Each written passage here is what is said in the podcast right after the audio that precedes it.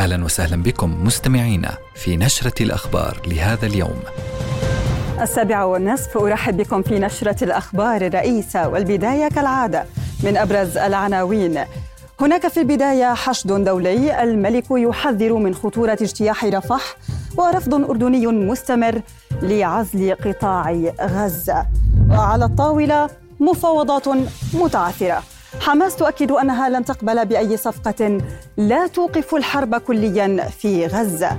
وعلى الأبواب رمضان توقعات بانتعاش الحركة الشرائية رغم ارتفاع أسعار أصناف توازيا مع اضطرابات الشحن في البحر الأحمر. وفي المحليات تعاون أمني. اجتماع رباعي يؤسس خلية اتصال مشتركة لمحاربة تهريب المخدرات. وما الذي يطالب به مدرب النشامة هناك التزام أردني بتلبية مطالب الحسين عموتة بعد الإنجاز التاريخي. التفاصيل بانتظاركم.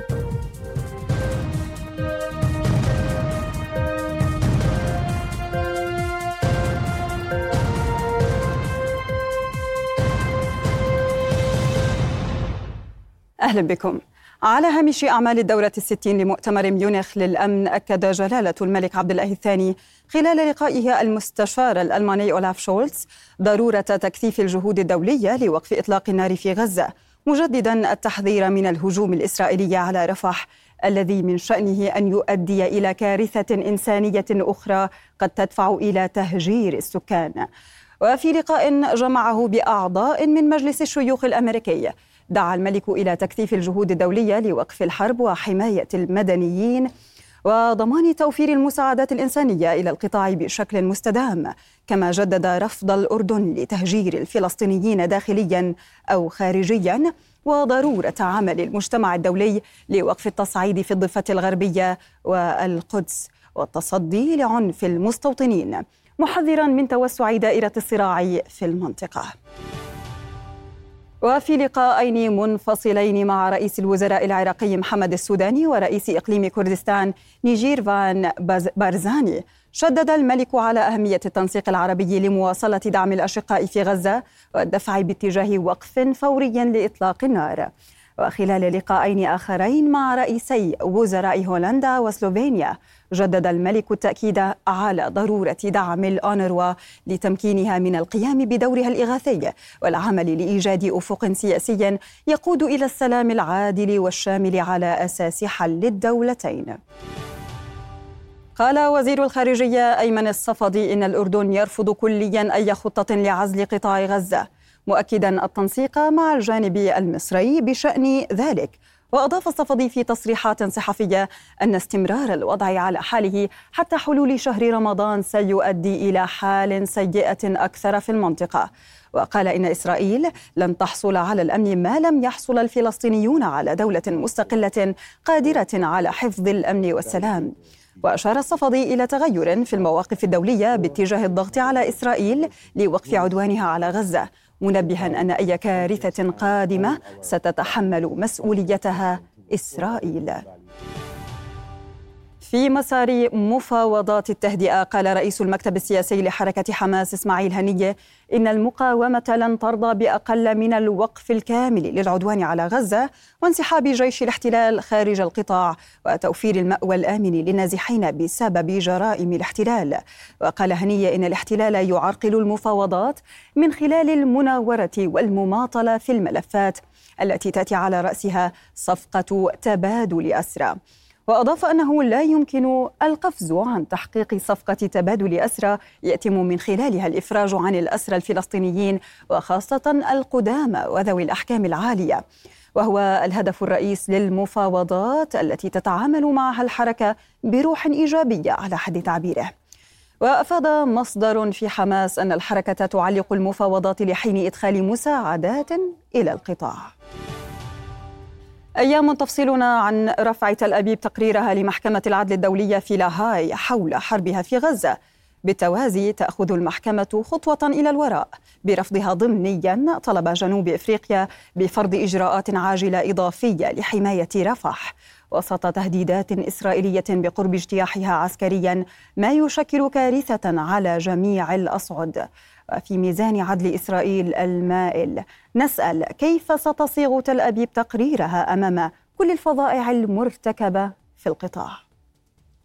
في الأسبوعين التاليين للحكم الأولي الذي أصدرته محكمة العدل الدولية والذي وجد أنه من المعقول أن تصرفات إسرائيل في قطاع غزة يمكن أن ترقى إلى مستوى الإبادة الجماعية. قتل آلاف الفلسطينيين في المنطقة المحاصرة فيما يستمر خطر المجاعة بالتزايد ورغم ما تضمنه الحكم من مطالب لإسرائيل باتخاذ تدابير فورية لحماية المدنيين فإن ما على الأرض يشير لتواصل العمليات العسكرية ضد المدنيين بوتيرة أعلى وكأن حكم العدل الدولي لم يكن. وبالنظر إلى الوضع الخطير في القطاع والمذبحة المؤجلة في رفح فسؤال الساعة كيف ستقدم تل أبيب تقريرها بعد نحو عشرة أيام يظهر اتخاذها خطوات تجاه تنفيذ قرارات لاهاي جنوب إفريقيا على عهدها. تواصل مطالباتها للمحكمة باتخاذ تدابير مؤقتة إضافية في ظل الوضع المأزوم في غزة وجنوبها المهدد. لتؤكد العدل الدوليه من جانبها بأن إسرائيل لا تزال ملزمة بالامتثال الكامل لالتزاماتها بموجب اتفاقية منع الإبادة الجماعية وأن التطورات سيما في رفح من شأنها أن تزيد بشدة ما يعد كابوسا. sun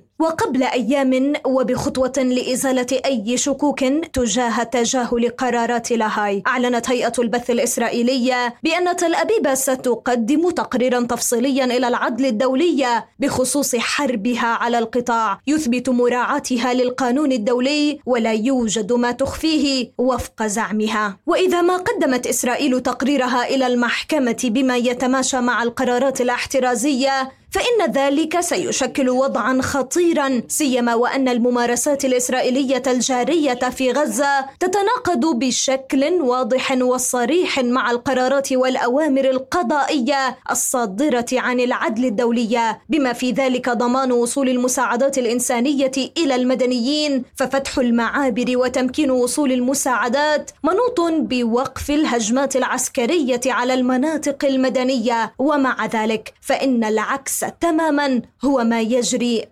ميدانيا ما يزال القطاع المنكوب يرزح تحت القصف الجوي والمدفعي الإسرائيلي ويواجه الإبادة بشكل كامل ويحرم أهله من أبسط الحقوق الحياة. وهو ما يجب أن يتضمنه تقرير إسرائيل وإلا فلسان الحال يقول توضيح الواضحات من الفاضحات. ومع دخول العدوان على غزة يومه الرابع والثلاثين بعد المئة واصل الاحتلال الإسرائيلي القصف البري والجوي على أنحاء متفرقة أبرزها خان يونس مخلفا 83 شهيدا و125 جريحا في تسع مجازر خلال آخر 24 ساعة. وبذلك ترتفع حصيلة الشهداء إلى 28858 شهيدا إضافة إلى 68677 جريحا. ونبهت الصحة إلى أن عددا كبيرا من الضحايا ما زالوا تحت الركام وفي الطرقات إذ يمنع الاحتلال وصول طواقم الإسعاف والدفاع المدني إليهم. وخلال الساعات الماضية شن طيران الاحتلال غارات على شمال مخيم الشاطئ واستهدف منازل غربي مخيم النصيرات وسط القطاع. وفي ظل تهديدات الاحتلال المستمرة بالهجوم على رفح اضطرت أعداد كبيرة من النازحين فيها إلى النزوح العكسي والعودة إلى التمركز وسط قطاع غزة. ومع احتدام المعارك بين المقاومة وقوات الاحتلال بمحاور عدة في القطاع نشرت سرايا القدس مشاهد تظهر عملية نفذتها ضد جنود الاحتلال شرق وشمال شرق مدينة خان يونس جنوبي القطاع. في حربه على المستشفيات وتحديدا مجمع ناصر الطبي جنوب القطاع أعلن جيش الاحتلال اليوم اعتقال مئة شخص في المستشفى. ما يزيد القلق حيال وضع عشرات المرضى والأطقم الطبية المحاصرين في المركز الطبي. وبعد مداهمة المستشفى ليلة أمس انقطع التيار الكهربائي وتوقفت المولدات. ما أدى إلى وفاة ستة مرضى بينهم طفل بحسب حصيلة جديدة أعلنتها وزارة الصحة. وأضافت الوزارة أن أطفالا خدج يرقدون في العناية المركزة من دون رعاية طبية ومعرضون للوفاة خلال الساعات القادمة. ولفت المتحدث باسم وزارة الصحة الدكتور أشرف القدرة إلى أن خمسة أطباء وممرضين وأكثر من مئة مريض ومصاب متروكون في المبنى القديم بالمستشفى بلا كهرباء ولا ماء ولا طعام ولا أكسجين. وإلى الضفة الغربية وفي الخليل يسعى جنود الاحتلال إلى إصابة أكبر قدر ممكن من الشباب وطلبة المدارس بالرصاص الحي خلال عمليات الاقتحام المتواصلة لبلدة بيت أمر. وخلال عملية الاقتحام الأخيرة للبلدة استشهد أحد طلبة المدارس فيما أصيب أكثر من عشرين آخرين بالرصاص الحي غالبيتهم من الطلبة. هلا هو تكمل منهم تخول الرصاصة القنبلة الأولى رفع راسه بده يقوم. تخوه الثاني في راسه وكانت تيهانة في راسه كلياته تفجر هو في النهاية طالب مدرسة مروح ولا أي إشي في إيده لا بقاوم ولا حامل سلاح ولا ولا هو حامل متفجرات منهم يطخوه هذه حقيبة كتب الطالب الشهيد نيهل أبو عياش. من بلدة بيت أمر شمال الخليل بعد إصابته أثناء عودته من دوامه المدرسي. نيهل هو واحد من عشرات الطلبة الذين أصيبوا في الاقتحامات الأخيرة والتي أظهرت تعمد جنود الاحتلال في القتل والتسبب بأكبر حزن للأهالي هنا. ابني دمي ولحمي هذا حبيب قلبي وعيوني هذا وحنون علي كثير كثير وكان عندي أحلام. والحمد لله رب العالمين الحلم الوحيد اللي كان عنده إنه يكون شهيد للوطن. وكان بتأثر لما ينزل شهيد بتأثر في الأحداث اللي صارت في غزة.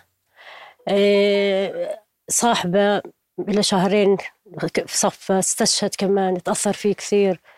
آه، بتأثر في أي واحد يعني. الحمد لله رب العالمين يا ربي. نيهل هو الشهيد السادس منذ السابع من أكتوبر في بيت أمر.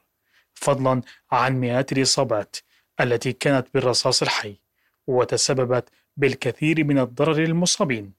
اقتحامات متواصلة وعمليات تفتيش واعتقال كبيرة طالت الكثير من سكان البلدة. معظم الإصابات كانت تقريبا يعني 90% 18 سنة وتحت يعني معظمهم طلاب مدارس. والصراحة كانت الإصابات يعني بتقدر تحكي زي مجزرة في البلد كانت إصابات خطيرة معظمها. منها إصابات في الرأس الشهيد نيهل الله يرحمه كان إصابة كمان في العمود الفقري مباشرة سببتها تقريبا ضعف رجليه أو شلل حاليا هو في المستشفى. والإصابات الثانية في إصابة في البطن كمان كانت خطيرة سببتنا نزيف في البطن وباقي الإصابات في الرجلين. هسا الإصابات في الرجلين برضه كمان كانت خطيرة معظمها في العظم في العظم في الرجلين الثنتين كسور وكانت بقصد الإصابات على الشريان الرئيسي اللي بغذي الرجل على أساس تسبب نزيف وهذا يعني الش...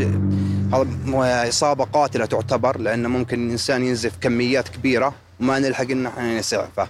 بيت أمر تواجه توسعا استيطانيا كبيرا إذ تحاصرها أربع مستوطنات مقامة على أراضيها يواصل الاحتلال مخططاته للاستيلاء على مزيد من الأراضي فيها وكل يوم تشهد حملات عسكرية كبيرة يعلق فيها الجنود ملصقات تهدد سكانها بالقتل والاعتقال. مع كل اقتحام لبلدة بيت أمر يصوب جنود الاحتلال رصاصهم الحي باتجاه المناطق الحساسة للشبان والأطفال. شهداء وجرحى وإصابات خطرة وحملات اعتقال مستمرة في هذه البلدة. من بيت أمر شمال الخليل محمد العدام رؤيا.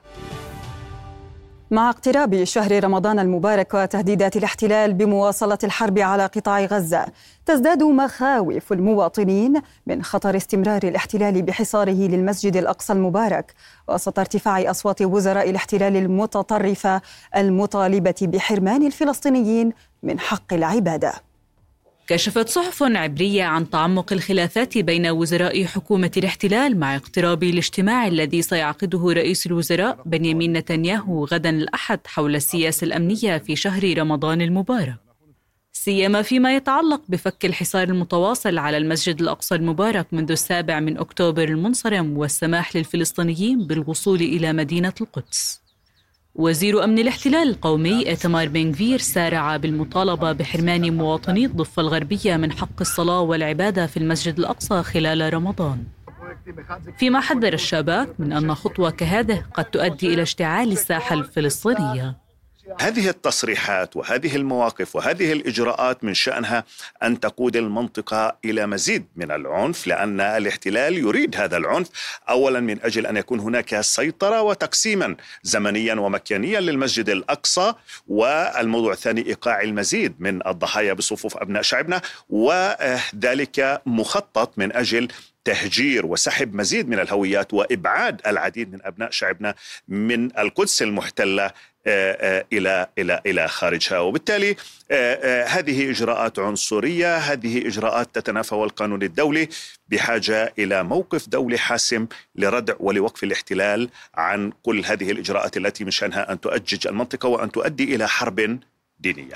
منذ احتلال مدينة القدس عام 67 والاحتلال ينتهك حرية العبادة في المسجد الأقصى المبارك لكن عاما بعد الآخر تزداد التضييقات ويتفاقم الحرمان. إذ يمنع الاحتلال معظم مواطني الضفة الغربية من حق العبادة في الحرم القدسي الشريف في رمضان. ولا يسمح لمن هم دون الخمسين من العمر من دخول الأقصى أيام الجمعة. بالإضافة لحرمان المصلين من حق الاعتكاف في الحرم معظم أيام الشهر الفضيل. ولا يسمح إلا لقلة قليلة بالاعتكاف بالأيام العشر الأخيرة من رمضان. هو انتهاك جسيم آه، الحق في العبادة لا سيما المادة 18 من الإعلان العالمي لحقوق الإنسان والمادة 18 من العهد الدولي الخاص بالحقوق المدنية والسياسية كما أنه انتهاك للحق في الحركة. وهذا تعبير عن عنصرية يمارس الاحتلال وحكومة الاحتلال في الوقت الذي يسمح للمستوطنين أن يدخلوا المسجد الأقصى المبارك وأن يعيثوا به فسادا. يمنع أبناء شعبنا من الوصول إلى القدس المحتلة إلى الكنائس وإلى المساجد. تنتعش مدينة القدس والبلدة القديمة اقتصاديا في شهر رمضان مع توافد المصلين إليها طيلة أيام الشهر الفضيل من مختلف المناطق الفلسطينية خاصة القدس والداخل الفلسطيني المحتل. لكن يبدو أن هذا العام وفي ظل التضييقات المتواصلة على البلدة القديمة والحصار على المسجد الأقصى المبارك ستبقى البلدة القديمة خالية من الزوار. من مدينة القدس المحتلة آية الخطيب رؤيا على حدود لبنان الجنوبية شن جيش الاحتلال غارات جوية وقصفا مدفعيا على عدد من البلدات فيما رد حزب الله باستهداف مواقع عسكرية تابعة للاحتلال. وخلال الساعات الماضية أكد حزب الله في بيان تحقيق إصابات مباشرة باستهدافه تجهيزات تجسسية في موقع بركة ريشة كما أعلن استهداف تجمع لجنود الاحتلال في موقع الظهيرة بالأسلحة الصاروخية. وفي بيان سابق أعلن حزب الله استهداف موقعي رويسات العلم والسماقة في مزارع شبعة بالأسلحة الصاروخية. وإصابتهما إصابة مباشرة. وفي المقابل شن طيران الاحتلال غارة بصاروخين. استهدفت محلة المعصرة في بلدة مارون الراس. سبقها غارة على أطراف بلدة عيترون تزامنا مع قصف مدفعي عنيف على أطراف بلدات جنوبية. ذكرت وسائل إعلام تابعة لجماعة الحوثي في اليمن وقوع ما وصفته بعدوان أمريكي وبريطاني يستهدف منطقة رأس عيسى بمديرية السليف وذلك في الحديدة. وفي وقت سابق أكد الناطق العسكري باسم جماعة الحوثي يحيى سريع مواصلتهم استهداف ومنع الملاحة للأراضي الفلسطينية المحتلة حتى يوقف الاحتلال عدوانه على غزة. وأفاد سريع بأن جماعة الحوثي استهدفوا سفينة نفطية بريطانية في البحر الأحمر بعدد كبير من الصواريخ البحرية. في غضون ذلك دعا وزير الخارجية والتنمية البريطاني ديفيد كاميرون دعا الصين لاستخدام نفوذها على إيران للضغط على الحوثيين لوقف هجماتهم ضد السفن المرتبطة بالاحتلال الإسرائيلي في البحر الأحمر. وإلى أخبار الاقتصاد. وفي البداية مع اقتراب صرف رواتب الموظفين وحلول شهر رمضان توقع ممثل قطاع المواد الغذائية في غرفة تجارة الأردن المهندس جمال عمرو أن تشهد السوق المحلية نشاطا لجهة شراء المواد الغذائية. وأكد أن غالبية أسعار المواد الغذائية والأساسية مستقرة مع وجود ارتفاعات على أصناف محددة من الأرز والبقوليات والزبيب وجوز الهند. نتيجة زيادة أجور الشحن جراء الأحداث الجارية بمنطقة البحر الأحمر. ولفت إلى أن المواطن لن يشعر بارتفاع أسعار بعض الأصناف بسبب المنافسة بين المستوردين وتوفر مخزون كاف فضلا عن تعدد الخيارات للمستهلك. وفيما يخص انسياب المواد الغذائية للسوق المحلية أكد عمرو وجود حركة تزويد منتظمة وأن 50% من المواد التي تحتاجها السوق المحلية تصل تباعا بشكل طبيعي. فيما هناك تأخير لبضائع قادمة من تايلاند وفيتنام والصين لكن ليس لها تأثير على احتياجات المواطنين خلال الشهر الفضيل. حذرت جمعية الفنادق الأردنية من تسارع الآثار السلبية على القطاع الفندقي جراء استمرار تراجع الحجوزات السياحية على أثر العدوان أو على إثر العدوان على غزة. نائب رئيس مجلس إدارة جمعية الفنادق الأردنية حسين هلالات أكد أن في ظل الأوضاع الحالية المتزامنة مع الحرب على قطاع غزة يتزايد خطر عدم قدرة بعض المنشآت الفندقية على دفع رواتب الموظفين وتغطية النفقات والقروض المستحقة عليها. وطالب الحكومة باتخاذ إجراءات فاعلة وتحفيزية لدعم القطاع الفندقي حيث أظهرت المؤشرات الأولية أن متوسط نسب الإشغال الشهرية للمنشآت الفندقية بجميع فئاتها في عمان والبحر الميت والبتراء في تراجع مستمر. طفرة الذكاء الاصطناعي تشعل منافسة الشركات والأفراد على اقتناء تقنياته وتوظيفها في تطوير الأعمال وتقليل الكلف التشغيلية مع تصاعد المخاوف العمالية من فقدان وظائف. الإنتاج التلفزيوني أحد القطاعات التي بدأ الذكاء الاصطناعي بالسيطرة على الكثير من تفاصيل العمل به والاستغناء عن الكوادر البشرية. صرت أبعث له أربع خمس نماذج على ال storyboard موجودة وجاهزة. طبعا خلال ثواني بتطلع معي. بس أنا بطلب من ال AI إنه أنا بدي storyboard أو سيناريو معين ل project معينة أو لتصوير إعلان معين. بعطيني المشاهد برتب لي إياهم وبيساعدني في المؤثرات الصوتية اللي ممكن أستخدمها عليه بيساعدني في المؤثرات البصرية كمان. لم يكن قطاع الإنتاج التلفزيوني الوحيد الذي واكب التطور. التداول في الأسواق المالية تبنى تقنيات الذكاء الاصطناعي لإسهامه بتقليل الوقت في تنفيذ الأعمال المليئة بالبيانات بدقة وفاعلية.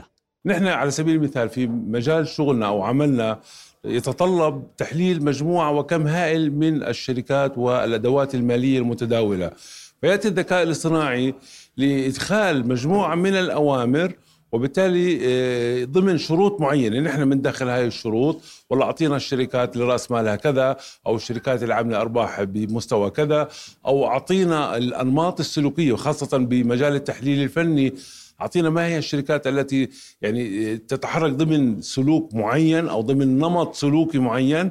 فبيجي دور الذكاء الاصطناعي عشان يختصر علي هذا الوقت الكبير جدا وخاصة إن إحنا بنتعامل مع أكثر من 15 ألف منتج بإمكان المتداولين يتعاملوا فيها. نحن بنقوم باستخدام الذكاء الاصطناعي بشكل يومي. طبعا لأنه طبيعة شغلنا تتطلب اننا نبحث عن كمية هائلة من المعلومات. فبالتالي نحن بنقوم بإدخال المتطلبات اللي بدنا إياها من الذكاء الاصطناعي وهو بيقوم بفلترة هاي المعلومات والمعطيات فبالتالي بيساعدنا أو بيقلل علينا الوقت اللي ممكن نحن ناخذه وحديثا أظهرت دراسة لجمعية شركات تقنيات المعلومات والاتصالات أن 63% من شركات القطاع بدأت بإدخال أنظمة الذكاء الاصطناعي لتطوير منتجاتها وخدماتها.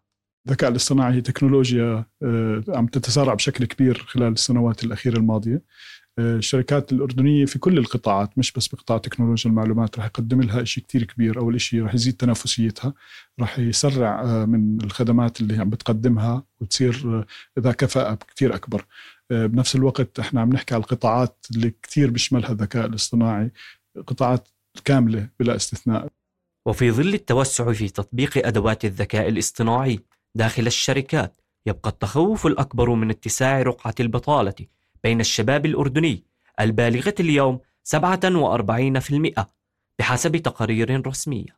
سفيان داوود رؤيا سجلت خطة الاستجابة الأردنية للأزمة السورية عجزا بنسبة 71% خلال عام 2023 مع تراجع المجتمع الدولي عن الإيفاء بالتزاماته تجاه دعم اللاجئين السوريين والمجتمعات المستضيفة.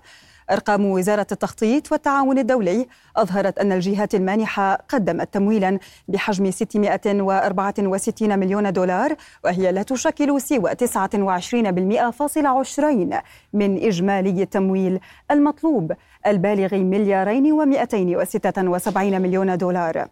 ووجه الدعم المستلم العام الماضي إلى دعم اللاجئين بالدرجة الأولى بقيمة 489 مليون و400 ألف دولار فيما كانت حصة المجتمعات المستضيفة 142 مليون دولار و900 ألف والخزينة العامة قرابة 31 مليون و400 ألف دولار.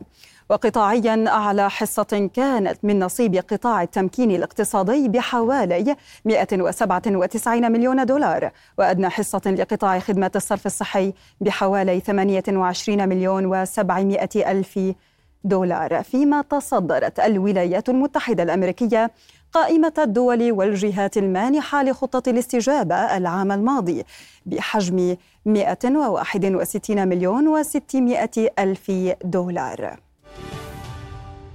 سجلت أسعار الذهب ارتفاعا بواقع نصف دينار للجرام مقارنة بتسعيرة يوم الخميس الماضي بعد أن أغلق تداولاته في نهاية الأسبوع عند 2014 دولارا للأونصة وسط ترقب بيانات التضخم الأمريكية لإعادة تقييم التوقعات وفق قرار الفيدرالي حول أسعار الفائدة.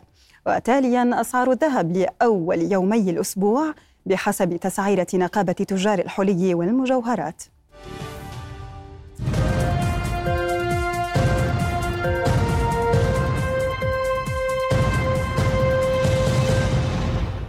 أرحب بكم من جديد. لبحث مكافحة تهريب المخدرات وتعزيز التعاون الأمني اجتمع في عمان اليوم وزراء داخلية الأردن وسوريا والعراق ولبنان واتفقوا على تأسيس خلية اتصال مشتركة تضم ضباط ارتباط لتتبع الشحنات الخارجة من الدول حتى وجهتها النهائية.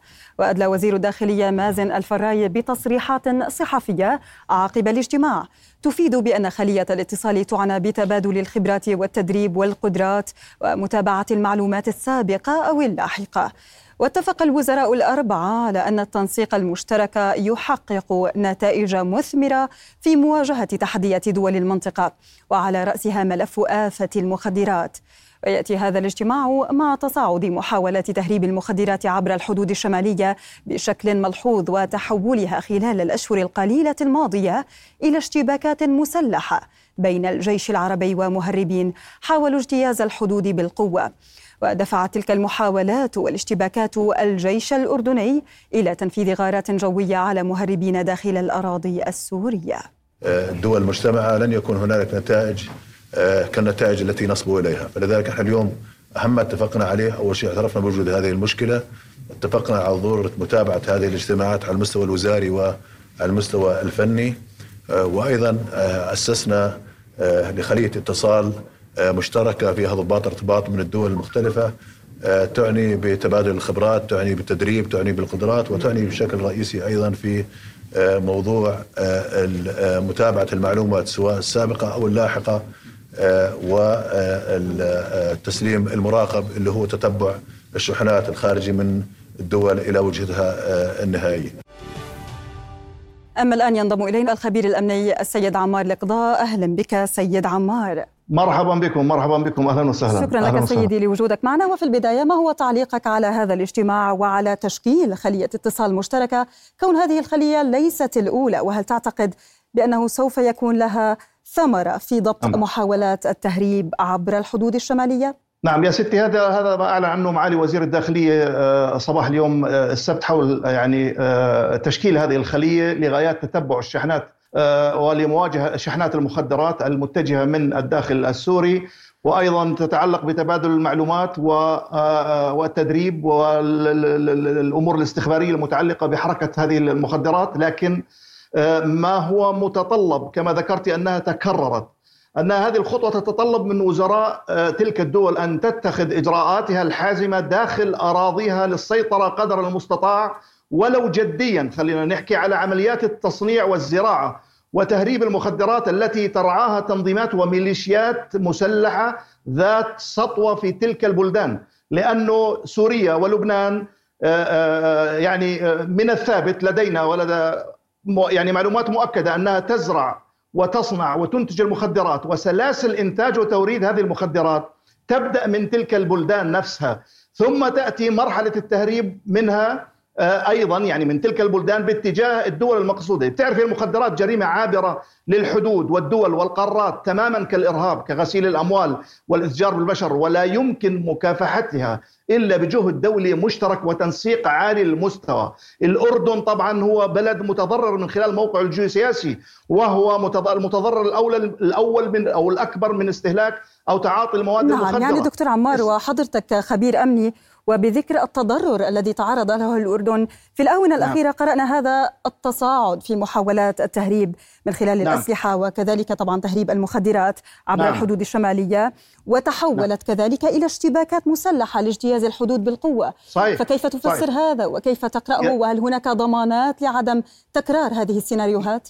يا, يا ستي هو هو نتحدث ليس على عن اتفاقية ملزمة ولا نتحدث هي مبادرة أنا متأكد أنها سعى إليها أو بدأ الأردن بها كما بدأ ب... عندما بسط يده للنظام السوري بالاجتماع الأمني الذي حدث هنا في في عمان ولم ينجز على أرض الواقع في الأراضي السورية في عملية متابعة تلك الميليشيات شيء هذه المبادرة أنا متأكد أن الأردن قد بسط يده إلى هذه الدول من جديد. قلت لك السبب هو هو تضرر الأردن وأيضا مقصد الأردن ليكون عابرا لهذه المواد المخدرة لدول الخليج، الأردن نيابة عن دول الخليج هو الذي يتعامل مع مهربي المخدرات لوحده ومن حقه أن يستخدم كل ما لديه من وسائل الدفاع. عن امن أمن الوطن وسلم الوطن، لا سيما أن هذه عصابات التهريب تصر على استخدام أيضا الأسلحة ضد قوات حرس الحدود وقدموا شهداء على أرض الواقع. نعم سيد عمار الرحمة الواسعة للشهداء. وأدام الله السلم والأمن لهذا الوطن وللأوطان إذا سمحتي لي بس إذا سمحتي لي تفضل وعلى عجالة سيدي تفضل. يعني الأردن الآن يحتاج إلى خطوات عملية فعلية أو خطوات تتعلق بتصنيع المخدرات على الأراضي السورية، هل بإمكانهم أن يقوموا بإغلاق تلك المصانع؟ لأنه ثابت أن تلك المواد يتم تصنيعها من السلسلة التوريد الأصلية وهي الأراضي السورية، وبالتالي يج... هذا يشكل خطرا على الأمن القومي من خلال إصرارهم على القيام بهذه العمليات، فلا نحتاج إلى اجتماعات روتينية ولا مجاملات ولا تعهدات غير ملزمة بقدر أن تترجم تلك العمليات من الجانب السوري على نعم أرض. نعم سيدي. ان يفرض السيطرة ويقوم بإغلاق تلك المصانع ومهاجمتها وأيضا ضبط كل من له علاقة بميليشيات نعم سيد عمار لك منا جزيل الشكر. نعم سيدي شكرا جزيلا لوجودك معنا ولهذه الإضاءات. السيد عمار لقضاء الخبير الأمني شكرا لك.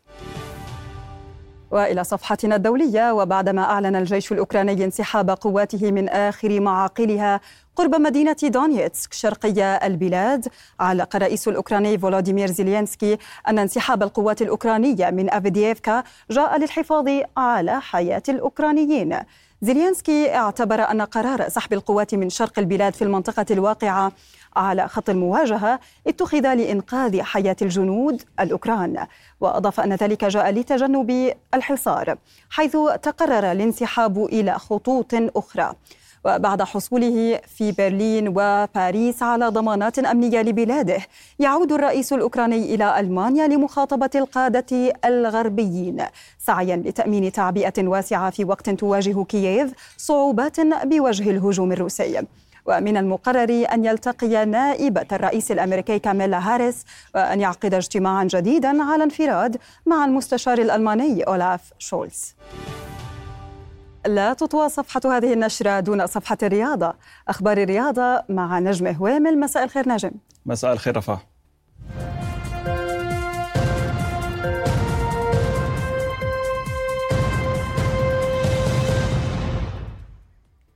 أهلا بكم. يلتقي الحسين إربد مع الوحدات في مباراة مؤجلة من الجولة الخامسة لدوري المحترفين ويحتضنها الساد الحسن في إربد. التفاصيل لدى مراسلنا عامر الفاعوري من محيط الملعب. عامر قربنا أكثر من أجواء المباراة وكيف تابعت مجريات الشوط الأول من هذه المواجهة؟ إليك عامر.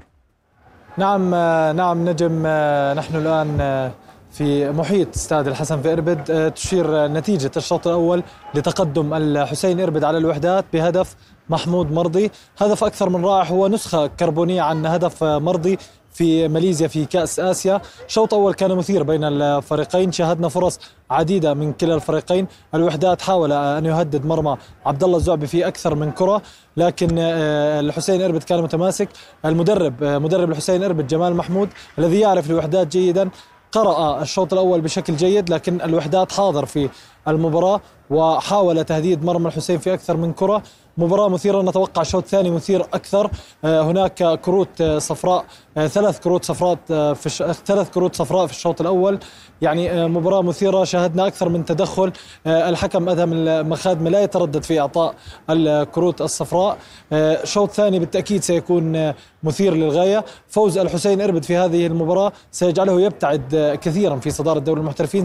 سيكون الفارق بينه وبين الوحدات ما يقارب ثمان ثمانية نقاط. مع بقاء أيضا مباراة للوحدات مؤجلة. أيضا آه، بالنسبة للفيصلي تعادل الفيصلي آه، سيبعده عن التنافس بين فرق القمة. آه، نعم عامر. اليوم تابعنا مباراة الفيصلي مع شباب العقبة وبتعادلهم السلبي أخفق الفيصلي في انتزاع وصافة الترتيب ولو بشكل مؤقت. إليك عامر. نعم نعم نجم. تعادل تعادل أكيد مخيب للفيصلي ولجماهيره. تعادل يبعد الفيصلي عن التنافس مع الوحدات والحسين إربد. لم لم تكن تمني نفس جماهير الفيصلي أن تشاهد هذا الأداء والنتيجة في مباراة الفيصلي والعقبة.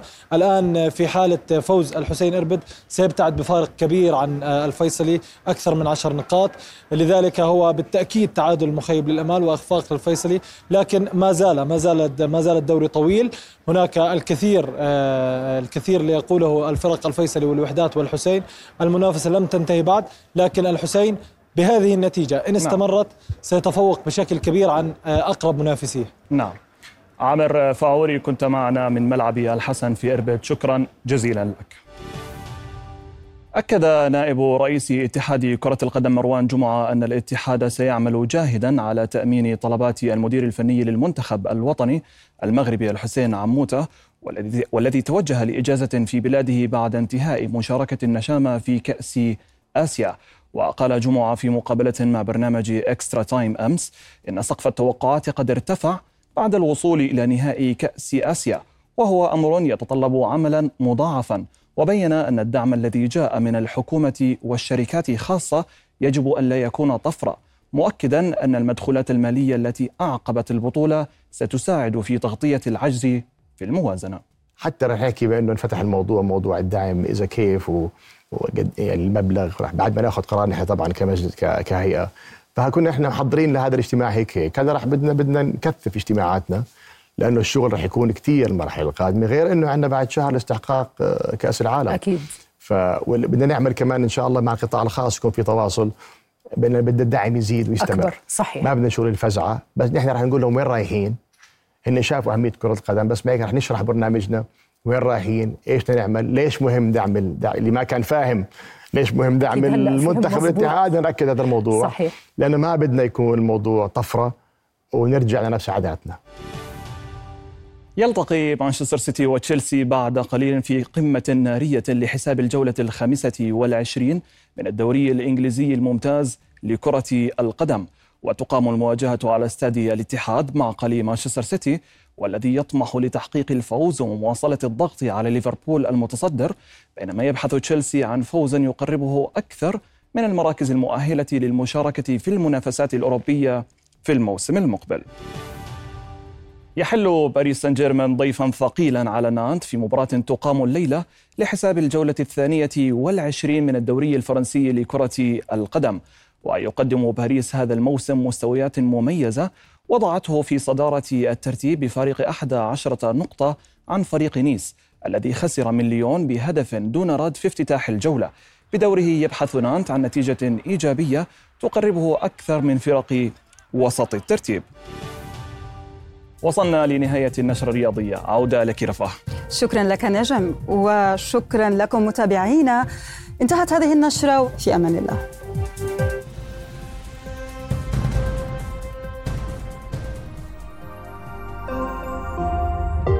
رؤيا بودكاست.